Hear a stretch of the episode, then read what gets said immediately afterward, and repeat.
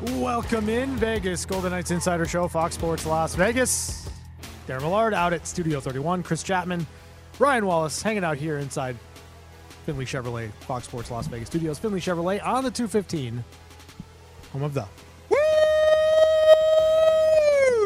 Let's get at it. It's been a fun day in and around VGK land. Uh, we're getting a lot of stuff done in anticipation of the road trip next week and then the bye week, uh, putting some content plans in place to execute. And then we'll also look back at last night's victory by the VGK, which came at the expense of the New York Rangers and continued this sign of progress uh, and uh, just elevating their game.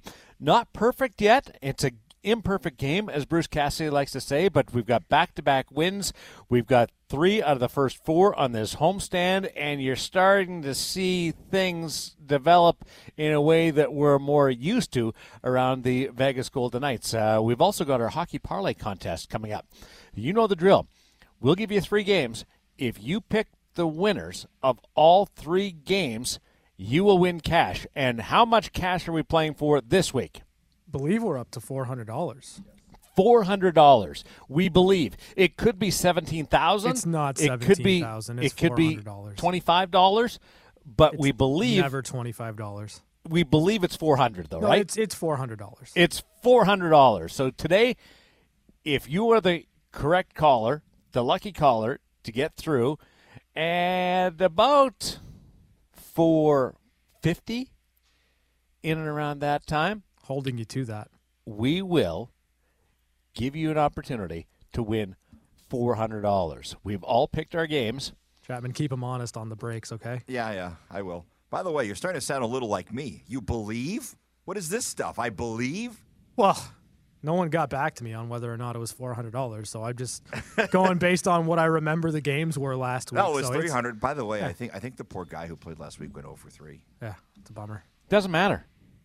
No, I mean, I, Well- listen, that's really hard to It do matters as well. to him. Yeah. No, like 0 for 3, 1 for 3, 2 for 3. It's the same. You get nothing. no, I know. Unless you're perfect, you get nothing. I think it's just as hard to go 0 for 3 as it is to And go 3 and now. Oh. and by the way, you didn't jump in to answer that question either, as to whether as to what we were up to this year or this this week.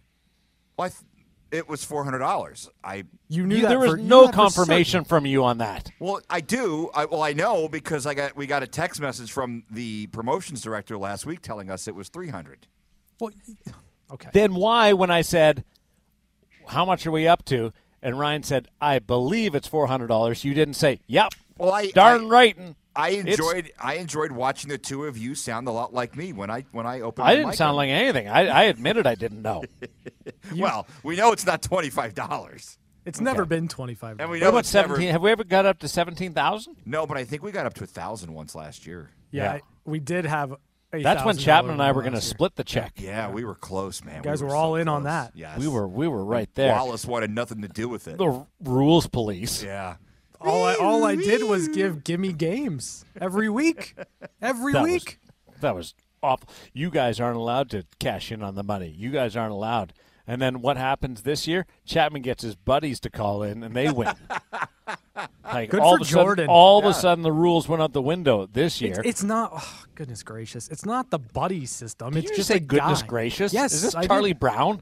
I don't think Charlie Brown says goodness gracious. I mean, I, I can't swear on the radio. What do you want me to do? Charlie Brown says good grief. good grief, yes. It's pretty close. Close it's enough. not close at all. I like the teachers. Wah, wah, wah, wah, wah. That's usually what I hear. With That's what the last Yeah. segment Between of the show and sounds like. today, every single day. Catching That's up with about what I Chapman. hear. Wah, wah, wah, wah, wah, wah, wah, wah, Oh. Christopher. Star Wars. wah, wah, wah, wah, wah, wah. Star Wars. I do. Uh, I do get the odd uh, person coming up to me saying, "I heard Chapman last night. What was he talking about?" Wait, about Texas Rangers? No, it was about the uh, the islands. Well, yeah, we already discussed that. And, people, and pe- people were very confused as you to were what you were upset talking that I about. didn't know who Rachel was because I thought her name was Rebecca. Yeah, well, Are we, that re- was- are we that was logical. this right now? no, no, we're we're gonna. This is this is what uh, Chapman's gonna do. He's gonna live. It's like the Benjamin Button movie.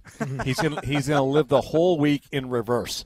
That's that's his plan today. Uh, we've got uh, a later schedule tonight in the National Hockey League. The Red Wings against the Hurricanes uh, starting up. Uh, how about the Hurricanes uh, picking up uh, a goaltender off waivers today? Blue Jackets against the Devils. Uh, New Jersey needs a win there. Islanders could use a victory over the Chicago Blackhawks tonight. And this is another one where there's a desperate team against a team in a really good spot. The Minnesota Wild hooking up with the Florida Panthers. So those are your your four games in the National Hockey League. I don't know whether there's a game of the night per se, uh, as opposed to last night where there was uh, several uh, high profile games from the Edmonton Oilers winning, winning uh, 12 in a row, not in one night. Mm-hmm. Uh, that would be a jam packed schedule, but they've now won 12 in a row. You had the Avalanche against Bruins, uh, which some people were talking about as a potential Stanley Cup final preview. Uh, I was looking forward to uh, what was going to happen between the Maple Leafs and the Flames, and then you also had Vancouver and LA in action. Uh, Kings uh, faced the Predators, and the Canucks uh, got by the Arizona Coyotes, all on a night when Jonathan Quick uh, returned to T-Mobile Arena. Mm-hmm. Wasn't that a beautiful uh, ovation? Like there's some that are more emotional than others, and mm-hmm. for a guy that didn't play very long, would you call it a strong nine weeks? Sure. Uh, with the Vegas Golden Knights. Yep. Uh, Jonathan Quick, the legend being around, mm-hmm. and, and what he did for the room and just uh, swagger and, and players that had been in the National Hockey League for a number of years looking over going, that's Jonathan Quick in our room. And he, he didn't start in the in the Stanley Cup playoffs, but was such a, a great resource uh, for the team, for the coaching staff, uh, and uh, and for the group in general. Uh, to return last night, to get his ring just before the game. Uh, and uh, was honored by the uh, the players and the management and the coaching staff, and and then to receive that that standing ovation during the first commercial break. That that was I might just be because it might just be because I'm a goaltender, but uh, I thought it was a pretty neat one. Yeah, I I enjoyed every minute of it. I thought it was awesome. You're talking about a, a three-time Stanley Cup champion and you know one of the best uh, American goal, uh, American born goaltenders to, to ever play the game. So it, it, was really cool. It was a nice moment. Jonathan Quick's smile kind of said it all, and and I, I give a lot. He doesn't of credit. smile a lot. No, he doesn't smile a lot. So again, that said it all, right? Like he enjoyed that moment. It was really cool to see, and you're right for a guy that wasn't around the team and, and for that long, the impression that he's made kind of lives on beyond him, and and he's a big reason why they were able to win a Stanley Cup. Yeah, fun stuff uh, with Jonathan Quick, and he watched uh, Igor Shesterkin victimized by the Vegas Golden Knights, and they'd alternated loss, win, loss, win, loss, win uh, for six straight games. It was the consistent inconsistency, right? Sure. Over the over the six game stretch. Yep. They put back to back wins together, following up the uh, game against Nashville, and we we'd seen it coming. Uh, the Kings victory right before the Winter Classic uh, was a strong performance. Uh, the Islanders uh, win was really, really encouraging.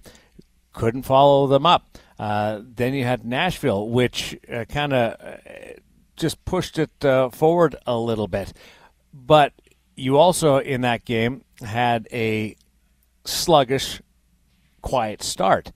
Last night, trimmed that up a little bit like you still were not uh, great out of the gate, but uh, I think in all of those games you've seen the Golden Knights' performance and execution get tighter defensively and start making some real strides in putting the puck in the net.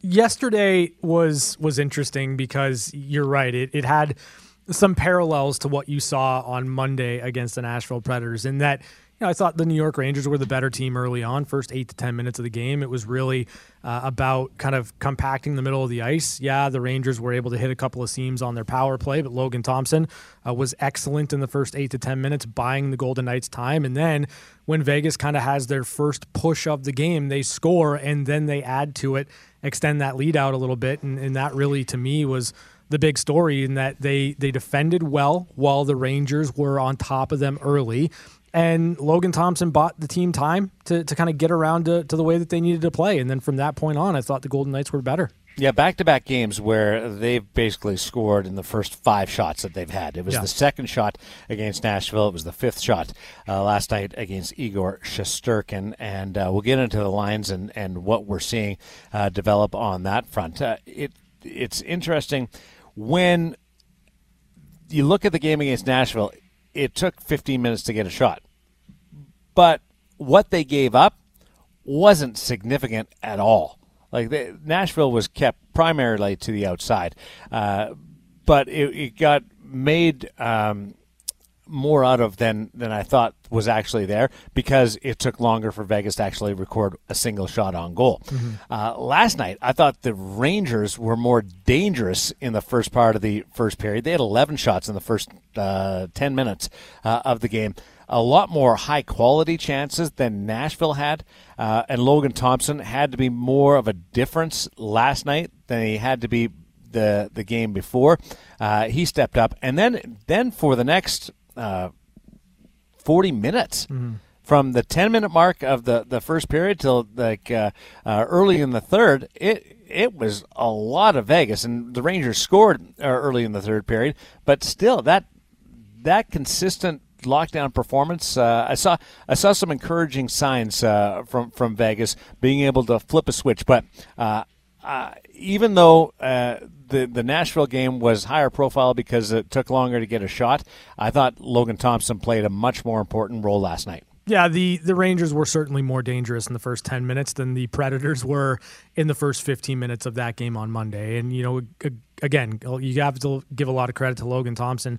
Thought Bruce Cassidy was right on the money after the game. He said that if Logan wasn't dialed in early, if he wasn't their best player in the first 8 to 10 minutes of the game, we're probably not sitting there talking about a 5 1 victory. And usually that gets lost in the fold when you score five. But, you know, the fact of the matter is, Logan Thompson had his fingerprints all over that game. Uh, he really seems to have found it right Yeah. now Oh, yeah. uh, into an individual role. Uh, is he playing the best hockey that we've seen Logan Thompson play this season? That's pretty close.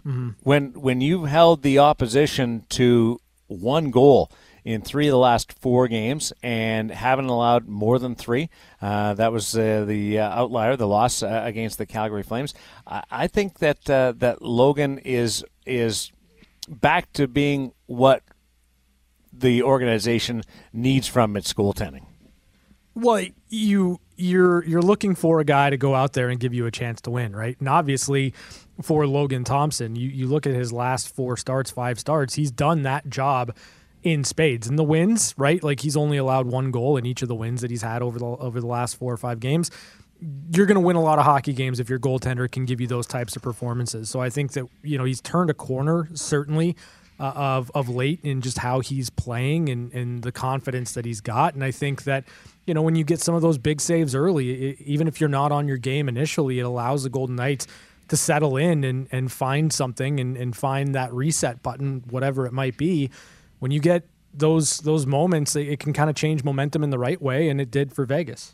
The the turning point in that game last night uh, wasn't necessarily a goal. It was a rush by Mark Stone uh, at the uh, at the end of a, a penalty kill. Uh, that uh, Byron Froese uh, took the uh, took the penalty, and Stone made a rush, and it kind of brought the building back. And Stone added a couple more points last night, and and I'm wondering, like as as great as Logan is playing, is Mark Stone on the best run that we've seen him this year. He's he's already played more games than he did all of last year. Mm-hmm. He's he's past that barrier, that mile marker. He's now leading this team in point production. He's more than a point per game. He's on pace to smash his career high for points in a season.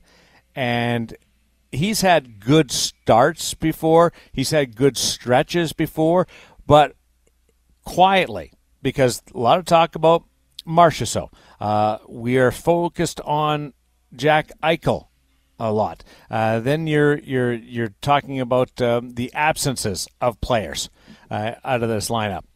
Kind of going through it quietly, if I can say that. Mark Stone is having a team MVP type season.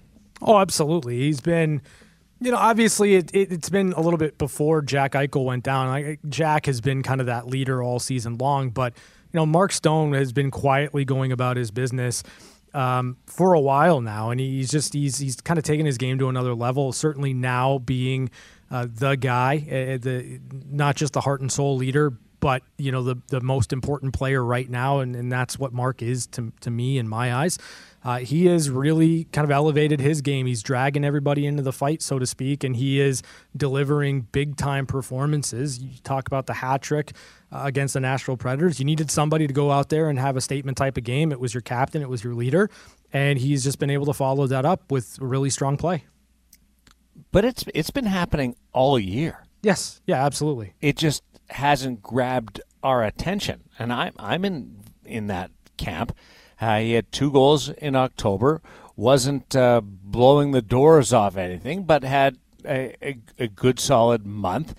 Uh, was was better in November with uh, 13 points, just around a, a point per game, and then jumps out of the chair in December mm-hmm. with uh, six goals and more than a point per game, and he's getting that done again. He's carried that over uh, into uh, January right now, and uh, not necessarily the goals because January didn't start great from a goal scoring uh, department. He all three came in, in one game, but he, he doesn't go two games without a point uh, this month when they need him, and very rarely does does Mark Stone go uh, more than, than two games without a point on the year. He had a, a bit of a flat spot in in November, uh, and uh, that that was his his biggest lull. Mm-hmm. But other than that, it, he has been really right on it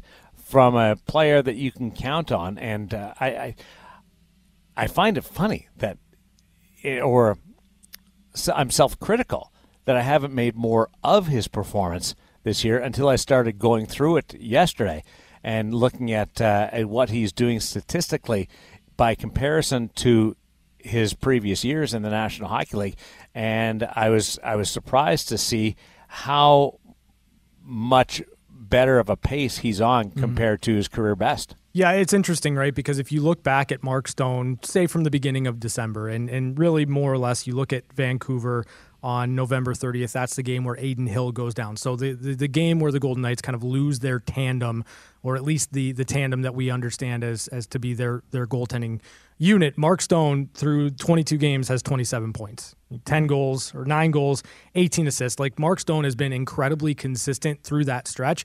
And when you look at, you know, the record in December and the record uh, kind of to start the year in, in January, you, you know that it's been tough sledding for the Golden Knights, but Mark Stone has been a pillar of consistency through all of it. He, he's got one four game stretch without a point and another three game stretch failing to register mm-hmm. a point. Mm-hmm.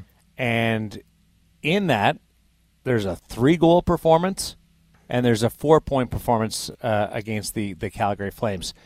The rest has been just chipping away. He had four points against the Colorado Avalanche in that 7 nothing uh, victory, but everything else is chipping away, but chipping in every single night. And uh, uh it's, it's going to start getting a lot more play as as we look at him because now he's on top of the, the scoring lead for the for the Vegas Golden Knights. He's past the uh, absent uh, Jack Eichel, so it just naturally you're going to pay more attention to it. Uh, he's obviously uh, involved in the game um, with uh, with Chandler Stephenson uh, and and what they've been able to do reunited, and we'll we'll see how much uh, he can keep it going. But uh, we're we're looking right now to push a 90 point season mm-hmm. and if you do have a really good stretch you can get into the to the 100 point campaign and remember we were talking uh, and I and I've I've been uh, uh, had this pointed out to me a couple of times by uh, people in and around the the Vegas Golden Knights. Uh, Jack Eichel was my focus, and then William Karlsson got off to a great start. Uh, Jonathan Marchessault is, is, putting up some great point totals this year, and I kind of moved around who was going to be the potential hundred point guy. Always following Jack, but there was challenges from Karlsson. There was challenges from Marchessault. It, it it might end up be being the guy from from the outside who just casually goes about his business and the captain. So I'm oversimplifying here, but when you look at the Golden Knights and their recent run of defensive play, and you're looking at you know an opportunity where you go into a game and you're trying to limit the opposition to one or two goals a game, when you can kind of look to your captain, and it's not going to be every night, but you mentioned it. He's only had you know one pocket of four games in a row where he didn't record a point, one pocket of three games in a row uh, where he didn't record a point. Like you can you can get yourself into the spot where you believe that you know, Mark Stone's going to be able to pick you up. He's going to be able to lift you up in one spot, and you're going to need to find another goal or two from somebody else or another point or two from somebody else. And all of a sudden, you feel like you can start putting together a little bit of a streak just in terms of points in the standings. And I think that's kind of the psychological advantage of having a player as consistent as Mark Stone right now as your defensive game rounds into form. And for Mark personally, I, I, it would be a great thing, right? If, if you were able to to bounce back after winning a Stanley Cup and, and push a, a 90 plus point season, that'd be huge. It'd be amazing. And the last two games is really reflective of what the Vegas Golden Knights are built on when everybody's in the lineup. Yeah. Uh, you have your top line players contributing. You have a power play that's dangerous. And then you have the the players on uh, the fourth line or down in your lineup uh, also contributing and being very noticeable. Last night pushed forward uh, the uh, ability for Bruce Cassidy to roll over his lines and, and be able to have some pressure and some uh, attack. Uh, on all four lines. I thought Brett Howden was fantastic last really night. Good. No, he scored the, the empty net goal, but uh, but uh, him and Brisson and Cotter uh, just just looked good, more comfortable together. Uh, Nick Roy's line was fantastic last night. Uh, Nick Roy in particular, in being able to set up a couple of goals, and uh, and and and Mark Stone power play, uh, being and and Ivan Barbashev uh, clicking, and Chandler Stephenson uh, being really good. It's it's it's not all four lines, but you didn't have a line that was costing you. Uh, maybe a little bit more of a spread in, in ice time. Uh, it was back to back games, remember, uh, for Sheldon Rempal, uh, American Hockey League, then the National Hockey League. I'm not surprised that they managed his ice time uh, a little bit, but uh, but they, they it just followed the last two games anyway, followed more of a VGK script that we've been able to see. And now they're in a position where you're looking at this five game homestand to be a a swing moment or a swing stretch in the season with the potential to win uh, four out of five at a critical time when things weren't going right. And uh, and a, a, year ago they were 500 at this point on, on at home ice. Mm. Uh, now they're they're uh, up to uh, what 17 wins at, at, home and and making that happen and have have really been able to gather them some momentum going into this New York road trip going into the All-Star break. Yeah, for sure. Uh, you you wanted to use this homestand as a way to kind of get yourself back into a rhythm and, and trusting your game. Just before, straighten it out. Yeah, before right? going on the road for four, right? And it's not going to be an easy road trip. The Golden Knights have, have struggled of late on the road, that's for sure but you wanted to utilize this homestand to the best of your ability to, to just get your game back to where you need it to be. And I think from that perspective, the Golden Knights have done that. Now you, you want to finish it strong tomorrow against the Penguins and go out feeling really good about yourself. It wasn't it wasn't even like Vegas was looking to get its game in order or fine tune its game. They were trying to save their game. Like find it in any fashion because of all the disruptions to the lineup. Uh, and coming off the fatigue uh, of the first half of the season. And when they hit that wall from a physical point of view on the on the road trip right before the holidays, and, and then the injuries start uh, affecting, and you lose Carrier, you lose Karlsson, uh, you lose Jack Eichel, uh, uh Ben Hutton's out of the lineup, uh, guys that they've just lost in the last little bit. Adin Hill is unable to return to the lineup. It's it's been just since Christmas there's been so much attrition that has cost them uh, any uh, momentum to this season that this stretch was vitally important to get it back, get it back, not tweak it, but get it back. And without saying too much hyperbole, I think I think this homestand has been better than three and one so far. Uh, even reflects. Well, yeah, I mean the way that they've been playing, right, is Yeah. certainly something that you feel good Defensively, about. Yeah. offensively, they're scoring five goals a, a game uh, all of a sudden, and, and they're keeping the puck out of the net. Uh, this this strikes me as as better than even Bruce Cassidy might have expected. it feels more than than three and one in their Yeah. last four games. You're, you're right on the money there. Like again, it's it's it's about dis- like you said, it's not necessarily looking at reinventing anything, but just finding it and putting the pieces together of how you've got to play in order to win, especially in light of the injuries that the Golden Knights have kind of amassed. And you know, they found that. And and now it's about kind of continuing to play that way and reinforcing it the way that you need to. And the fact that they're getting wins, that's that's making it all the uh, making all the difference because you're you're keeping pace with you know the the Vancouvers and now the Edmontons of the world, um, and those points are valuable. But the way that they're playing is even more valuable. Uh, the third and fourth lines, there's some interchangeable parts there. Uh, Cotter was uh, up a little bit. Uh, Cotter was down uh, a little bit. Just shuffled back and forth between the lines uh, because Rempal didn't get a ton of ice time. But let, just just focus on on those lines. Um you got a great bounce back goal from Keegan Kolesar after a goal. Not a bounce back goal, but a follow up goal. Uh, and, and that really put the dagger in the game. That ended it last night, the, the goal late in the second period off the tip goal. By the way, Keegan Kolesar's got three goals this year. Mm-hmm. He hasn't shot the puck in the net yet. Nope. They've all been tips, Yes. and deflections. And last night was the most impressive because he was going to the net and uh, he was uh, he wasn't parked there waiting for the puck to get there. He was arriving at the same time, and uh, what a beautiful deflection. But uh, but that line had had some some good looks. I I thought the Howden line.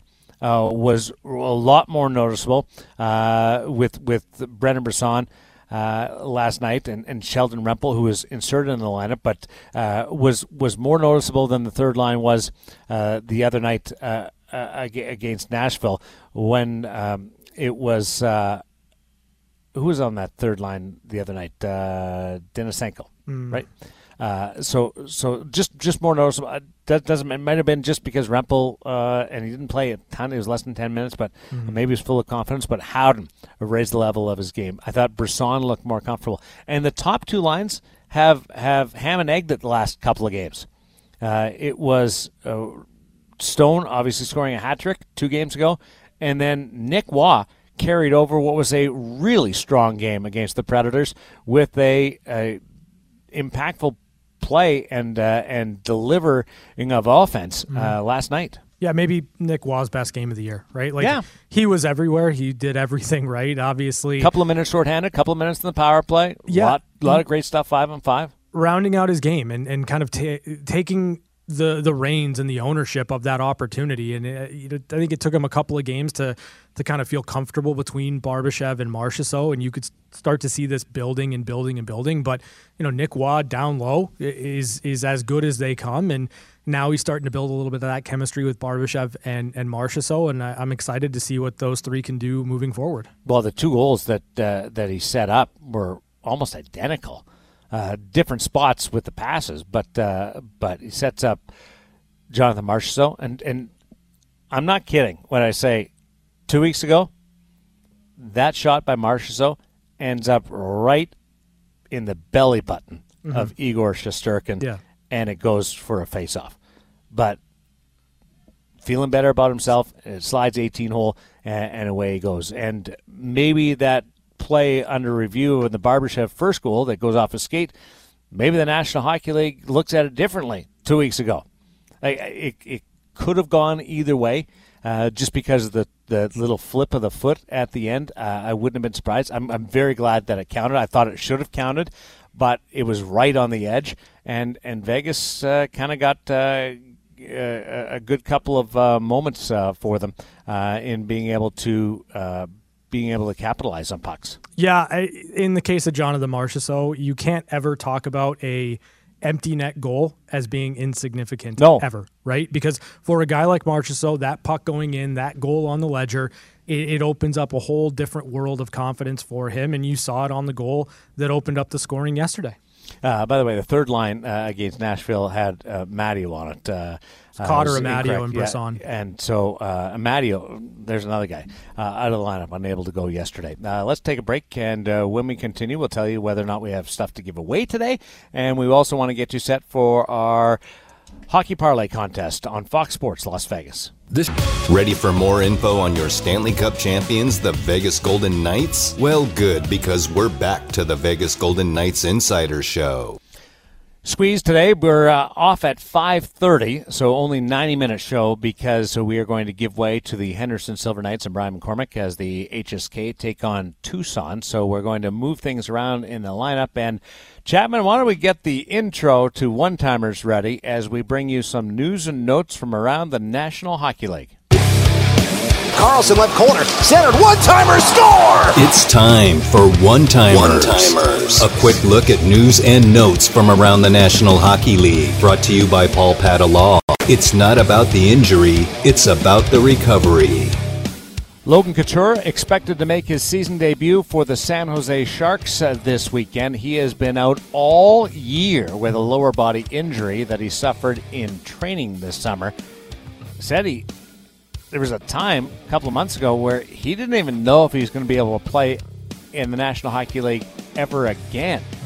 But he's in a good spot right now, and uh, that'll make them much better uh, down the middle of the ice. And uh, you, you wonder, like a team that was already going to be challenged to compete uh, is going to get a uh, huge player back and give them a, a little bit more breathing room. So good news for the San Jose Sharks. Yeah, good for San Jose. Good for Logan Couture, obviously, for being able to get himself into the position to to play again, and, and you're kind of hoping for the best for him as, as he kind of makes his return. And you know, you get a good player, but you also get your captain back, and, and that can certainly help things uh, for the San Jose Sharks as they're going through a really difficult season. The NHL Player Safety Department uh, department is uh, very busy right now as they, they look at a couple of different plays from last night. Uh, let's start with the Edmonton Oilers and Yanni Gourde uh, of Seattle is going to have a hearing for his hit on Mattias Ekholm. What did you think of it, and do you agree that uh, that there is supplemental discipline to be in place here? Well, I, I can give you breaking news from the NHL Department of Player Safety. Oh, did it? Yanni Is it just has- come down? He has been suspended two games for the Oh. charge of So, do you agree with it? it's it's really that's a really interesting question. Um, yes, Yanni Gourde charged Mattias Ekholm. He, he leapt into the hit like it's a dangerous play. Um, so I agree with Yanni Gourde getting supplemental discipline, hundred percent. However, um, I don't necessarily agree with Connor McDavid cross-checking Gourde in the back and not willing to engage after the fact and all of the stuff that leads to these types of hits. And it it seems to me like we're just kind of continuing to go through this this song and dance where uh, there are initial plays that spark frustration with certain players, and then you know whether or not you believe you should have to answer for anything or not is is kind of another aspect of the point here. But Yanni Gourde was frustrated because of what Connor McDavid did. McDavid wouldn't engage him, so he went out and took it out on Mattias Ekholm. So that I don't know. It's all pretty Well, wild to me. I just want to point out uh, you don't have to fight. If, I- I if agree, you don't want to fight, you don't have to fight. And uh, the the idea, and I've heard this from a couple of different uh, people, and I'm kind of glad you went down this path because it lets me voice my opinion a little more vehemently. Mm-hmm. Uh, what Connor McDavid did off the face-off to Yanni Gourde was not very much, and it was not a significant cross check. It was more of a push. Gourde did fall down, but it wasn't anything extreme. Gourde obviously was upset about it and chased McDavid around. Well, good on him because he was able to kind of keep pace with with McDavid. Uh, that's a that's a significant feat in itself. Uh, as for the hit, it was nasty. It was Yeah. fast. It was full force. It was to the head. Uh, I I'm quite surprised that there was only now that it's become official Mm-hmm. that it was only a two game suspension. Uh, I thought it was going to be more. Yeah, I mean, you you can you can make that argument certainly because I just did. it. Well, you can make that argument because it's certainly. I don't want to say it's predetermined, but there was there was intent there, right? Like it wasn't Oh a no, situation. that, that, that's a that's a where- premeditated yeah, exactly. play. Like you can you can make the argument that it should have been more than two games because Yanni Gourde knew exactly what he was doing. He had every intention of, of jumping into Mattias Ekholm and trying to ram his head into the boards, and that should absolutely be punished. But at the same time, I think Connor McDavid gets away with a lot of stuff because he's Connor McDavid. And Oh my goodness! I'm just saying. All, all You're I've ever heard about Connor McDavid is how much he doesn't get the calls and, and this, that, the other thing, and how the, the Oilers whined and complained years and years and years because they didn't making get the power like. No, no, listen. They Matthew didn't get the they, they didn't get the power plays in, in the playoffs. And what we've seen out of McDavid and Draisaitl, they've added an element and an edge to their game where they get away with extra cross checks and extra whacks and extra hacks. And if they if players did it to them, they'd be whining and, com- and complaining about not getting the calls. That comes across a little homery, a little syrupy. Eh, In what way am I being a homer? Like I'm not a Seattle Kraken guy. I'm saying Connor McDavid. what I'm saying is McDavid gets away with a lot that other players wouldn't get away with, and McDavid would be frustrated by if players were able to treat him the same way. I'm going to respectfully disagree and move on to a new season high for hardest shot. The hardest shot in the last three seasons has been recorded. And it's not by anybody you'd really think. It's, it's funny, but the- it was the same with the, the fastest skater. Uh, we, we have a beautiful slap shot of 102.40 miles per hour. Darren Raddysh scoring it. See, Darren's are very hard hitting. They can they can take it up a notch. 102.40 miles per hour in a game. There you go, Darren Raddysh, uh, the uh, fastest shot that does- we've seen in the National Hockey League in three seasons. How does he spell Darren? Uh, it's uh, two R's E N. So not like you. Well, uh, is is it is it the Lotus spelling that we're going with, No, no, no. I'm, or I'm is not- it or is either, it either the, way? It doesn't. is the, it doesn't matter. My, my Both are wrong. spelling. Well, yeah. your your legal spar- spelling is D A R E N, right? D A R like Daren Puppa. Right. So the point is, you can you can claim all you want to that it's it's a Darren thing, but it's Darren spelled correctly, as opposed to incorrectly. It sounds the same. Just uh, when Eh. when Elliot and I are on the set together, they go Darren squared. There we go. Uh, Jimmy Rutherford signs a three-year deal to remain with the Vancouver Canucks as their president. I thought Jimmy was done five years ago. Mm-hmm. He's found not not uh, like a, a, a extra breath here. He's found another career. Like he's extended his career by a a significant margin going into Vancouver, and good on him because I, I wasn't happy with the way Jimmy handled Bruce Boudreau. I thought that was disrespectful. But the hiring of Rick Tocchet was the right decision. Uh, bringing in Patrik Allvin obviously was the right decision, and what they've been able to do there has turned out to be a good, solid performance uh, by the Vancouver Canucks. And Jimmy Rutherford, from Carolina to Pittsburgh and winning championships along the way, has put himself in a pretty good position now uh, to make a run for it with the with the Vancouver Canucks. Yep, I, I'm, I'm with you in that. I, I thought it would have been, you know, over for for Jim Rutherford a, a little while ago, but the Vancouver Canucks, this is the team that that finds a way, and, and Jim Rutherford's kind of got his his stamp on that team, and I'm hopeful that Vancouver recognizes the opportunity in front of them and they try to win a Stanley Cup. Good on them if they do. No, he used to play. Hmm? You know, he used to play. Jim Rutherford, Yeah. yeah.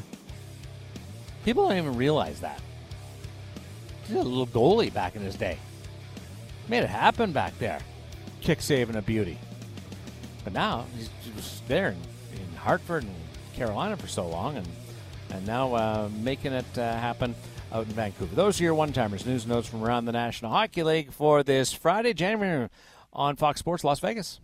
We're back to the Findlay Chevrolet Studios and the VGK Insider Show with Darren Millard and Ryan Wallace. Told you to be around your radio and listen for the cue to call and be part of the Hockey Parlay contest are right around uh, 450, and that's where we are right now. So let's take caller number three to 702 What's the number? 702 876 1340? There it is. There we are. You got it. That's, uh, right where we are. Uh, caller number three, and you will participate in the Hockey Parlay contest. Uh, we'll give you three games. Uh, you correctly predict the winners of those three games. You will walk away with $400. Uh, all three games will take place on Saturday or Sunday as uh, we crank this thing up. Uh, I'm not uh, not cheering against people right now, but I wouldn't mind if we got this thing up uh, more than thousand dollars just to add some real zeal uh, to the VGK Insider Show every Friday. Yeah, I, I mean, the the higher it goes, the the more a spectacle it becomes. So I, I'm with you, and again, I'm not rooting against anybody. I, I think I've been pretty consistent in terms of the games that I've picked on a week to week basis. Uh, but I would like to see it hit uh, hit at least a thousand or more. Yeah, you kind of gave Rita a raw deal, No, I didn't. She won my But- game. but uh, but that was that was kind of just out there. Uh, she overcame that challenge, and I'm happy for her. But the rest of it, uh, you've been okay. Chapman, how are we doing? Well, we're good. We're good. We got our we got our contestant. Okay, who is it? It is Craig. Craig, how you feeling today? I'm feeling lucky. Yeah, That's good. Oh, that uh, that's good. And are, do you normally and, and or do you do you wager on hockey at all? I normally don't wager on it, but I follow it pretty closely. Good. Okay, we'll give you three games. Let's start off with Chris Chapman. All right, Craig. So first game up is 10 a.m. tomorrow morning, and the Colorado Avalanche visit the Philadelphia Flyers. Okay, I think this one's going to be an easy one. Colorado. All righty. Colorado, a little bounce back game after the loss against the Boston Bruins. Ryan Wallace.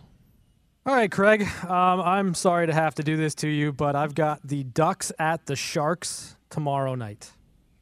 Oh, wow. I know. I'm going to pick the Ducks.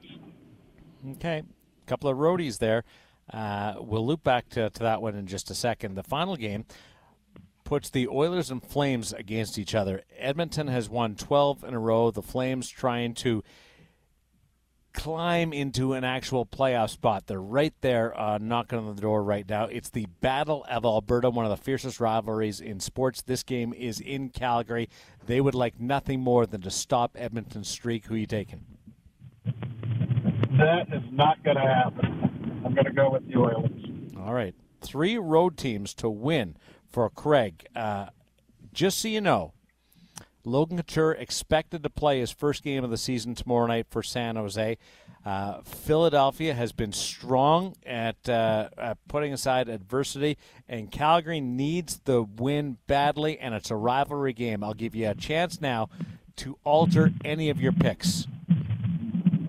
Nope, I'm going to keep with all three roadies. There you go. Uh, good luck, Craig. Uh, we can't wait to follow along and uh, and root for you, pal. Hopefully, the four hundred dollars ends up in your back pocket. I hope so. Thank you, guys. Thanks for playing, pal, and keep listening to the VGK Insider Show every Friday for the Hockey Parlay Contest presented by Michael E. Minden Jewelers. Which Do you which like his play? Do you like his play with the Avalanche, Anaheim, and Edmonton? Um, I I think San Jose is going to get a boost from Couture. Yeah, um, and I like I think Philadelphia. I think Philadelphia is going to roll the the Avalanche.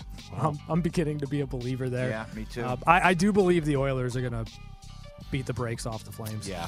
Yeah, no Markstrom. I don't think he's going to be back uh, in time for that game, so it uh, hurts Calgary a little bit. But that'll be a fun one with the winning streak on the line for the Edmonton Oilers in the backyard of the Calgary Flames in the Stampede City. Uh, we've got uh, the next 30 minutes, hour number two of the VGK Insider Show, next on Fox Sports Las Vegas.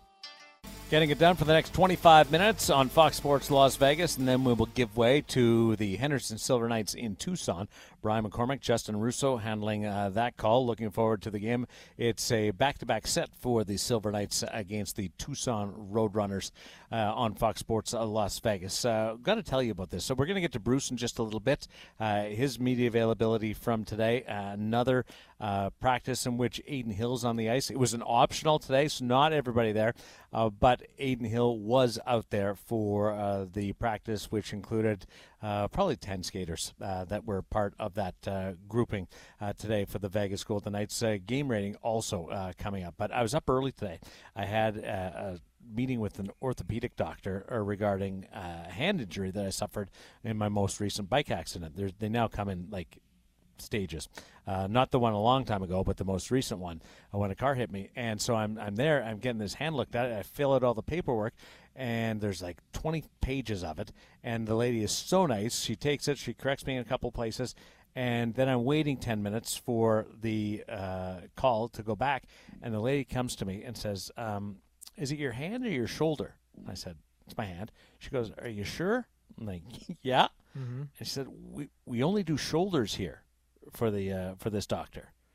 I'm like, well, that's not going to work because it's my hand, my my left thumb that's uh, that's all jammed up. And she's like, oh, that's too bad. Are you are you sure you don't want us to look at your shoulder? Mm-hmm. Yeah. like, is this really happening right now? Like, I don't mind getting up and leaving, and uh, away you go. But uh, just the, I thought it was funny in the sense of just a, a moment of Mallard, it, where where it's just like, the, the, I have this person basically saying, "Well, look at your shoulder. Mm-hmm. It's it's it's fine, but there's nothing wrong with but it." But you did, you didn't know they were shoulder specialists. Didn't did not know that it was shoulder specialist. I've seen like huh. 20 doctors uh, for this accident, and I still so now I got to figure out where the where the hand doctor is. I, I kind of I didn't know there was a difference between somebody that did shoulders and hands. Mm-hmm. Uh, did you know that? Other than the fact that one does shoulders and one does. Well, hands. I mean, like they're not the they're not the same physiology. Yeah. No, no, but I thought the same doctor would do shoulders and hands. Well, not, well, not if they're not, not, You're not, not if they're specialists. You're yeah. not just a shoulder doc. You're an orthopedic. Uh, uh, uh, you went surgeon, to the upper so. body doctor. Yeah. what, you, what you're what you're looking for is an upper body specialist, I, but you didn't I, get I'm one. thinking, can you look at my like anything? If I got a joint or bone problem, mm-hmm. look at it. Well, to be they're, fair, they're, they all function. Every, I mean, your thumb could be downstream of an issue in your shoulder, so you might you, you might as well have taken taken them up on their offer. No, I, I wanted to get to work and hang out with my buddies, uh, huh. the Positivity Alley, with India Garrett and uh, Ashley. We had a great day today and uh, practice today, and all on the heels of a second straight win for the Vegas Golden Knights as we get into our game rating. To alcohol, the cause of and solution to all of life's problems. And and the doctor's office, they were so nice. They were so nice, and they were willing to even look at my shoulder, even though uh, nothing wrong with the hand. Though it could it could use uh, a little bit of uh, tender, loving care. Uh, let's uh, get to Chapman. What's your game rating from last night in the five one win? All right, I'll make it easy. Uh, we've seen multiple times this year where the Golden Knights have been on fire the first ten minutes with nothing to show for it. So it was nice to see them flip the script last night on the New York Rangers, where the Rangers came out like a house of cards on fire, and they they they looked for the first eight to ten minutes like they were going to blow the Golden Knights off the ice. Logan Thompson was really really good again. They beat one of the best teams in the NHL. I thought the Rangers kind of quit once the game got up two nothing. It's a five. It's a it's it's a Domp. You beat one of the best teams in the league. You beat them pretty handily. Your goalie plays a really good game it's a five. I Outplayed them. I agree with you. Let's uh, get to Ryan Wallace.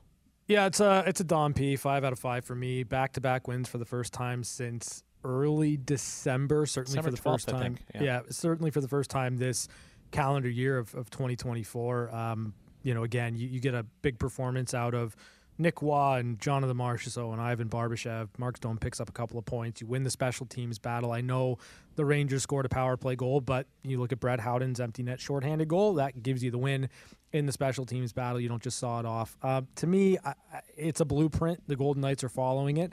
As long as they play to that blueprint, they should be able to pick up points in the standings, win hockey games, and you saw evidence of that last night. Like the Boston game, uh, where you had a game-saving save in the first minute with Logan Thompson stopping David Pastrnak. Uh, that was similar last night.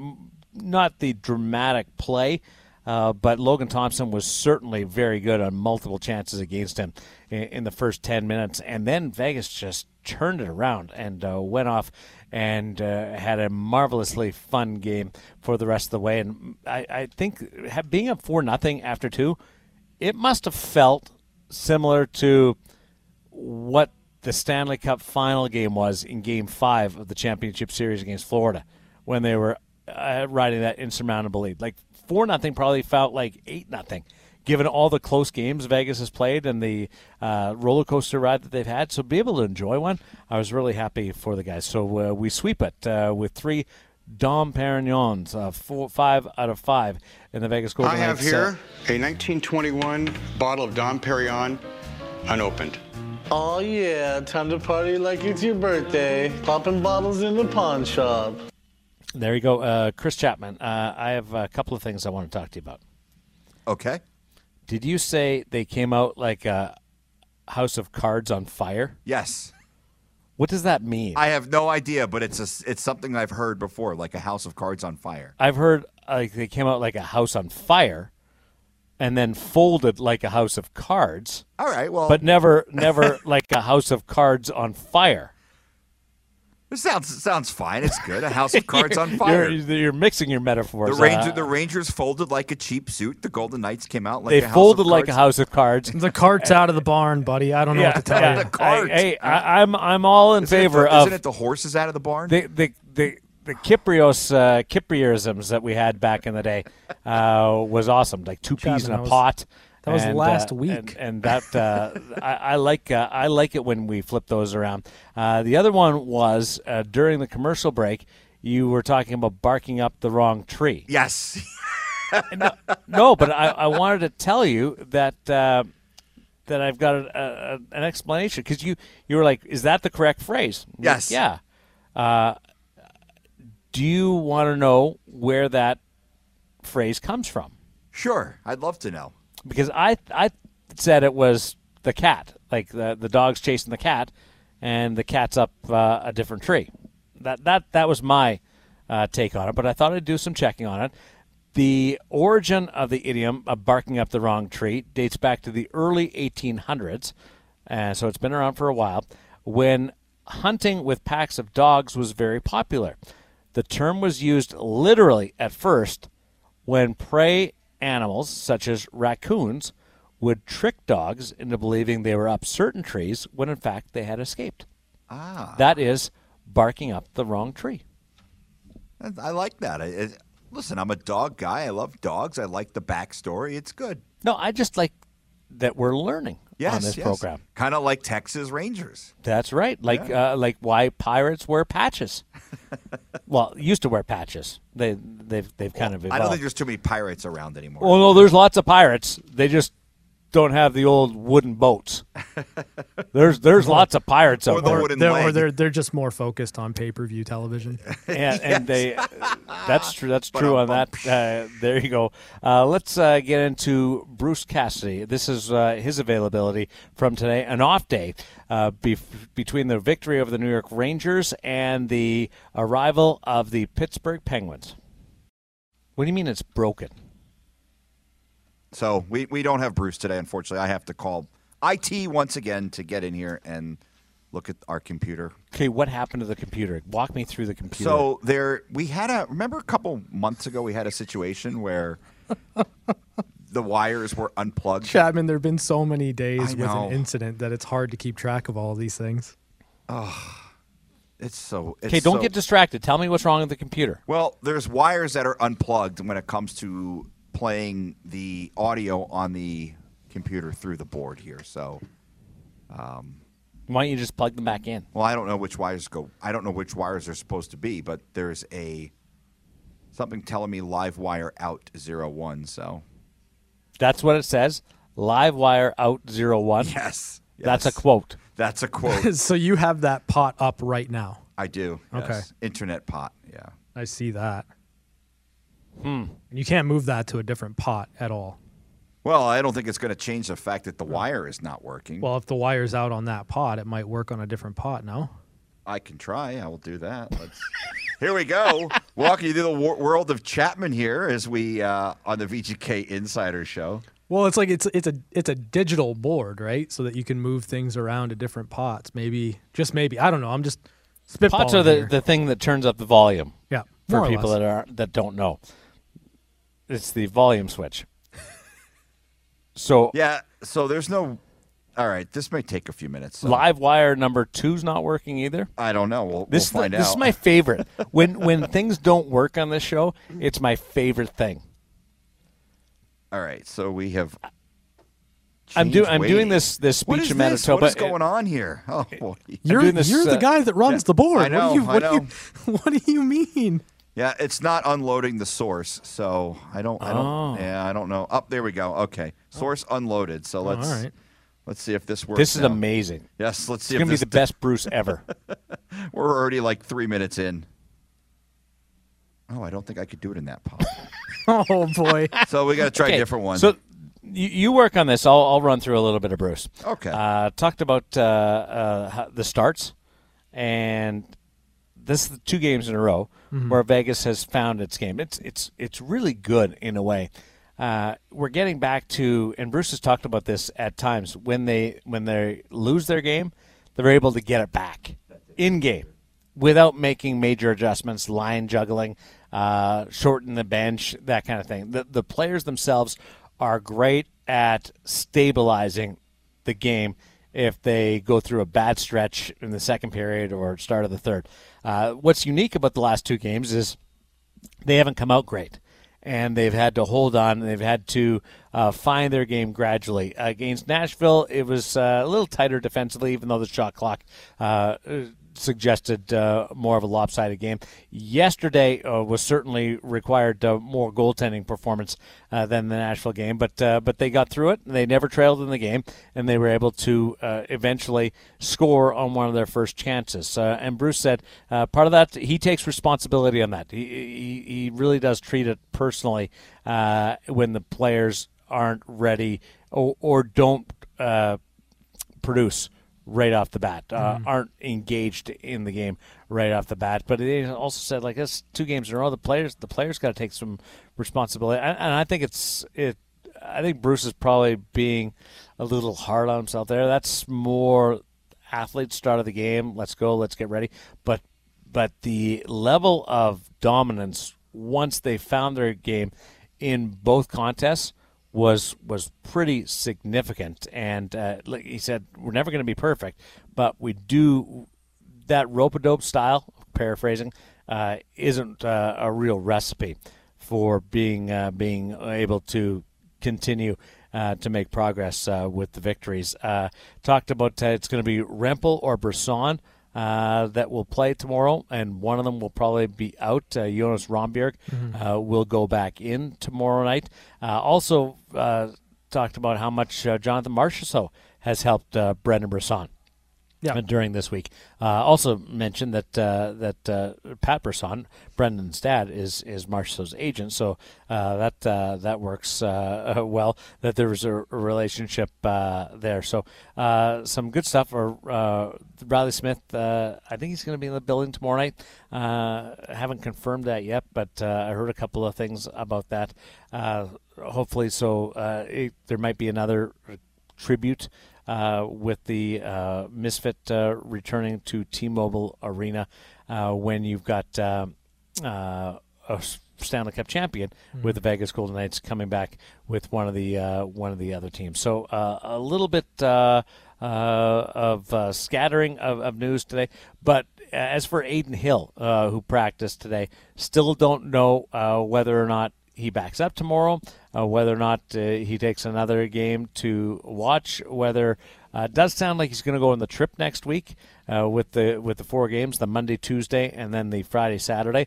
Uh, that that also uh, just tosses another challenge into things, where like Logan's probably not going to play all four games with two back to backs. Uh, where is Jiri Patera in his recovery, and where is Adin Hill in his progress? Uh, the next guy is Isaiah Saville, who hasn't played uh, a minute in the National Hockey. This has been up here for a, a while, but it uh, there's some things to be decided about who goes on the trip and then who plays uh, uh, next week. And t- tomorrow night might give you an indication. I'd be surprised if Adin Hill played tomorrow, mm-hmm. but I, it, it's a total possibility if they'd like to, to get him into a, a game at home before they go on the road. Uh, but just reading tea leaves, um, they had an optional practice today. Probably want another good workout uh, uh, before that, although they're not going to get a chance to practice before the uh, full practice anyway, before the game uh, on Monday. So uh, that that's up in the air right now as or what the what the goaltending uh, situation is going to look like next week. So I'm not suggesting they do this, but the idea of two back to backs, as you mentioned, Monday, Tuesday, and then Friday, Saturday. So there's three days in between the two sets of back to backs, and then you've got the bye week and the All Star break afterward. Like if Adin Hill wasn't available and it was Logan Thompson and Isaiah Saville as your two goaltenders on the trip, do you think you can entertain the idea of Logan playing at least one of the two back to backs? Yeah, yeah. If absolutely. not both. No, I, I, I think you wouldn't go both. Yeah, I think that's that's tough. That that's challenging. And keep in mind, like Adin's still coming back. You don't want to put this your your National Hockey League goaltender that has found some rhythm here into a bad position. Mm-hmm. And I think it's the same reason why. Remember last year when they played the four different goalies in four games? They won all four games, but they, they played a back to back. We between I'm going to say Carolina and St. Louis, and Jiri Patera made his National Hockey League debut. Yeah. Uh, the reason why they didn't play Jonathan Quick on back to back was the other guys were hurt. You don't want to put your your last veteran guy in a position where you're stressing him too much. Could he do it? Yes, but there's just probably more of a chance. Would it be dangerous? I, I don't want to make it sound like it's it's uh, really a, a, gauntlet that you'd run, but when you're when you're playing a couple of back to backs in one week, mm-hmm. that does heighten the possibility for. Uh, some kind of ailment to jump out at you. Now, you're going into the bye week, so you'd have some time, but uh, you don't don't want to uh, put the player in any type of uh, uh, predicament on that. So uh, I don't I don't think you would you would consider that. You probably if if it came to that you would you would see and there was no other options.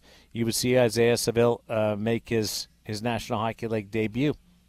Yeah, I, I, think if you're in that situation, you probably look at the first three games of the trip because you're like right there. It's New Jersey and then the Islanders and the Rangers maybe from you know that perspective you can you can talk yourself into that first back to back situation. But uh, because you're going to be traveling after the, the the first game of the second back to back to Detroit that, that's probably the direction where if, if you don't have Adin Hill available I think Logan gets three of the four and it's in that that similar type of setup. Or Adin Hill's able to play. Or or Adin Hill's able to play yeah absolutely. And that would be the best case scenario that uh, that you're able to roll out your two National Hockey League uh, veteran goaltenders and be able to go, uh, or Jiri Patera, who's who's now seen some uh, some uh, action uh, with the Golden Knights, that that he's able to go. but at this point, as we sit here right now, it's going to be an interesting journey to follow. that will start tomorrow, and the first indication will be who backs up Logan Thompson tomorrow because uh, that that would lead. Everything points towards Logan Thompson playing again uh, tomorrow. But if Adin Hill is backing up, then that gives you uh, a, a, real strong sense that uh, that he'd be able to play uh, one or two of those games on that road trip. Uh, even with with Adin coming back tomorrow to back up, maybe he only plays one of the three anyway to try and ease him in. Now Bruce is a, is big on if you're dressed, you play, mm-hmm. or you should be able to play, and uh, and away you go. But given the length uh, of, of absence for, for Adin Hill, and there's been uh, a couple of times where uh, he's been knocking on the door and, and hasn't been able to settle settle back in. Uh, I, I don't know how much more cautious you would be, or you just say, "Is he ready?" Yes, he's ready, and and we'll give it another shot. Yeah, I mean, we'll we'll see what ends up happening. As, as you mentioned, though, best case scenario is you get to go on the trip with Logan Thompson and Adin Hill, and you get both guys into the fold next week. Uh, I'm thinking they they take three goaltenders though. Like Adin's making progress. He's practicing with the team, so he goes uh, because he's practicing with the team. But you probably need some kind of. Uh, I, love this part about uh, about the game when when you can speculate. You're not speculating about injuries or uh, you're speculating about uh, availability and what you what you'd want to do. But uh, you without Jiri Patera, because everybody's kind of in that middle zone. Saville hasn't played. Patera uh, has not uh, been around the team since the Colorado game, and Adin Hill is practicing. Uh, what what do you do with with all that? And doctors will give you the medical staff gives you uh, their best uh, assessment, and then the the the coach has to decide on who he has uh, available to him. And if Saville and Hill and Thompson are available, you go with your you would go with your two veterans, but you'd need some type of insurance given what we've seen. I would think that you might uh, need some uh, type of insurance mm. uh, hmm. on on the backside of that. Just it, goes without saying. Not hopefully you don't need it. Yeah, wouldn't be a given bad that you're on the other it. side of the country, right? Yeah, I mean it wouldn't be a bad thing to have it with you, right? Yeah, if you're if you're if you're home then you you can get uh, Saville back to uh, Henderson and get uh, back into the rhythm of playing some games, uh, which would be great. But uh, when you're on the other side of the country, you, you don't want him uh, traveling back and forth and back and forth and, and then have to play either with Henderson or with the Vegas Golden Knights because he's not in the best possible situation. we got the Hamilton Silver Knights coming up next, taking on the Tucson Roadrunners, one of the best names in hockey, the Silver Knights against the Tucson Roadrunners. Uh, Brian McCormick with the call. Uh, Justin Russo uh, uh, hosting that broadcast. So looking forward to that on Fox Sports Las Vegas. And then tomorrow is the final game of the five-game homestand. Ryan, um, four and one or three and two. It's it's already plus five hundred. So uh, an opportunity to do something really cool. Oh yeah, um, I'm not going to throw a, a prediction on tomorrow, but it'll be fun to see Sidney Crosby live and in person in T-Mobile Arena. Soaking it up, right? Oh yeah, absolutely. in the building. Don't know how many more trips he'll make to the strip uh, with the Pittsburgh Penguins in the National Hockey League. Thanks for listening. Great week, everybody. Talk to you again on Monday.